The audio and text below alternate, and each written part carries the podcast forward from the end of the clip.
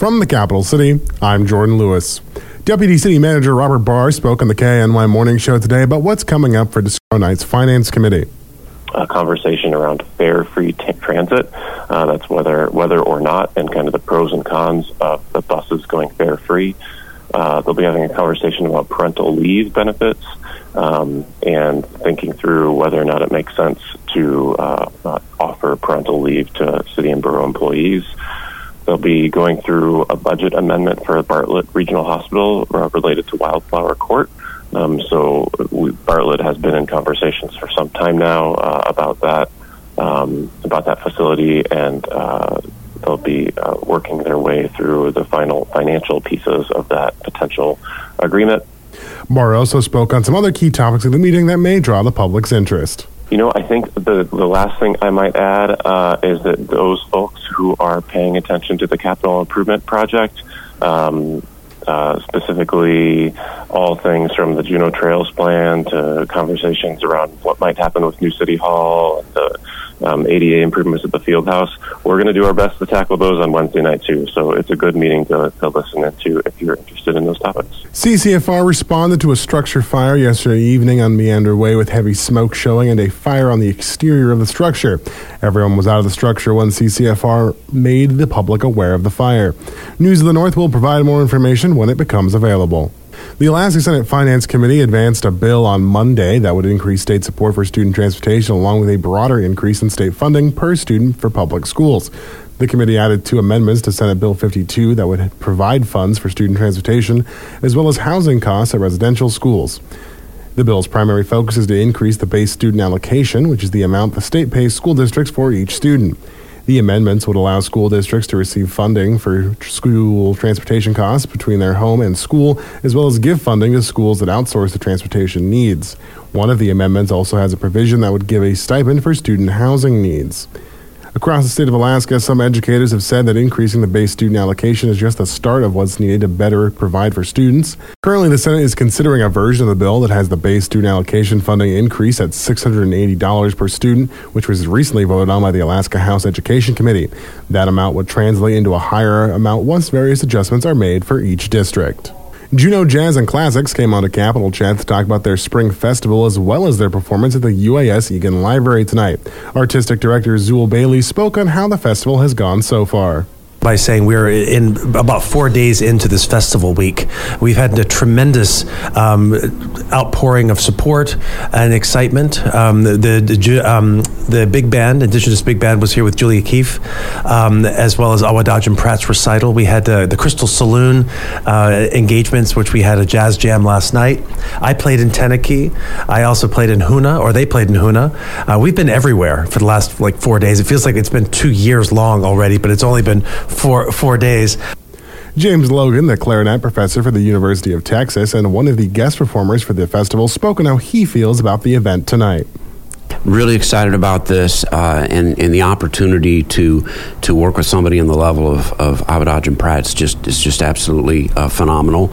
Um, and and I'm really thrilled to be a part of something like this where uh, the goal is not to just run in, play a concert, and leave. You you come in and and uh, uh, you just totally immerse yourself in in in the in the scene, in the city, and getting to know the people. Um, you know, and I just came in. It was just yesterday yesterday morning. I was only 23 hours, but boy, I, in that in that time, I've just met so many wonderful people here.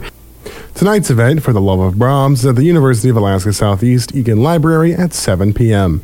You can buy tickets on the Juneau Jazz and Classics website, jazzandclassics.org. Coming up next on News of the North, opening arguments began in Anchorage Superior Court yesterday. District Attorney Mark Clark described the details that ultimately resulted in the death of Dr. Eric Garcia, who received a fatal dose of liquid morphine.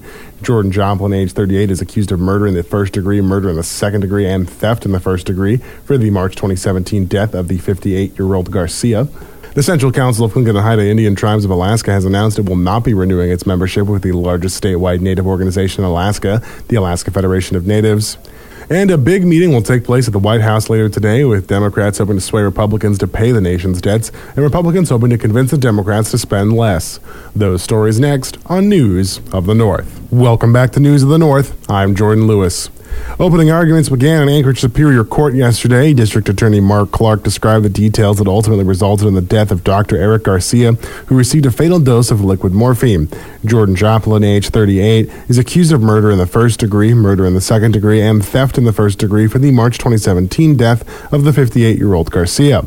The state called their first witness, Garcia's friend and assistant, after the defense made their opening comments.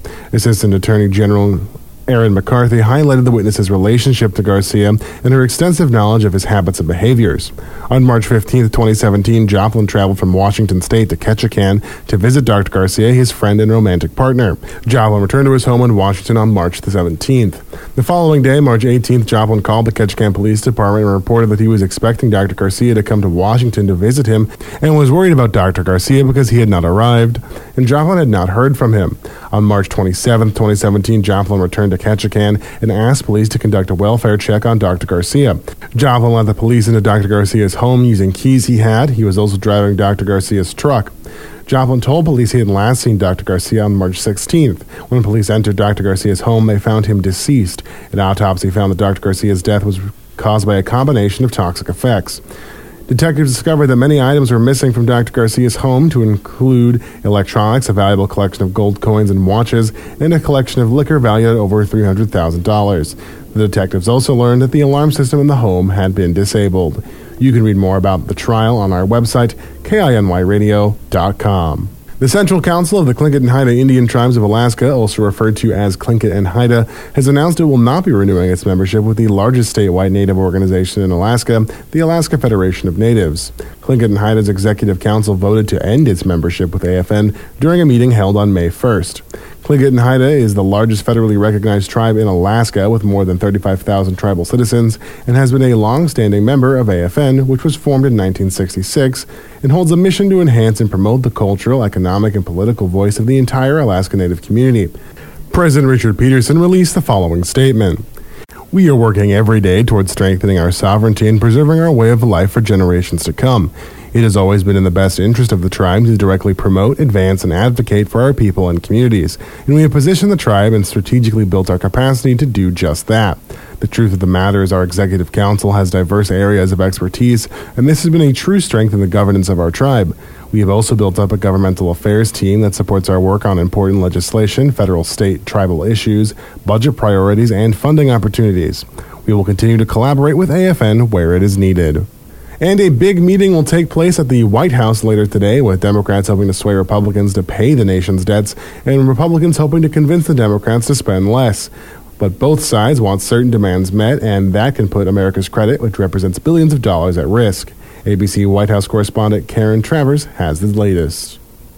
President Biden sits down today with House Speaker Kevin McCarthy and other top congressional leaders, a meeting the White House says he called in order to discuss the urgency of preventing a U.S. default. Press Secretary Karine Jean Pierre Monday calling this a manufactured crisis. White House officials say the president will stress Congress must raise the debt limit without conditions, and then he'll discuss the budget and spending cuts. That's what we hope comes out of this, is that Speaker McCarthy does the right thing, something that he did three times three times in the last administration. Karen Travers, ABC News, Washington. Never miss a story or a newscast at KINYradio.com. Now you're up to date. I'm Jordan Lewis for News of the North.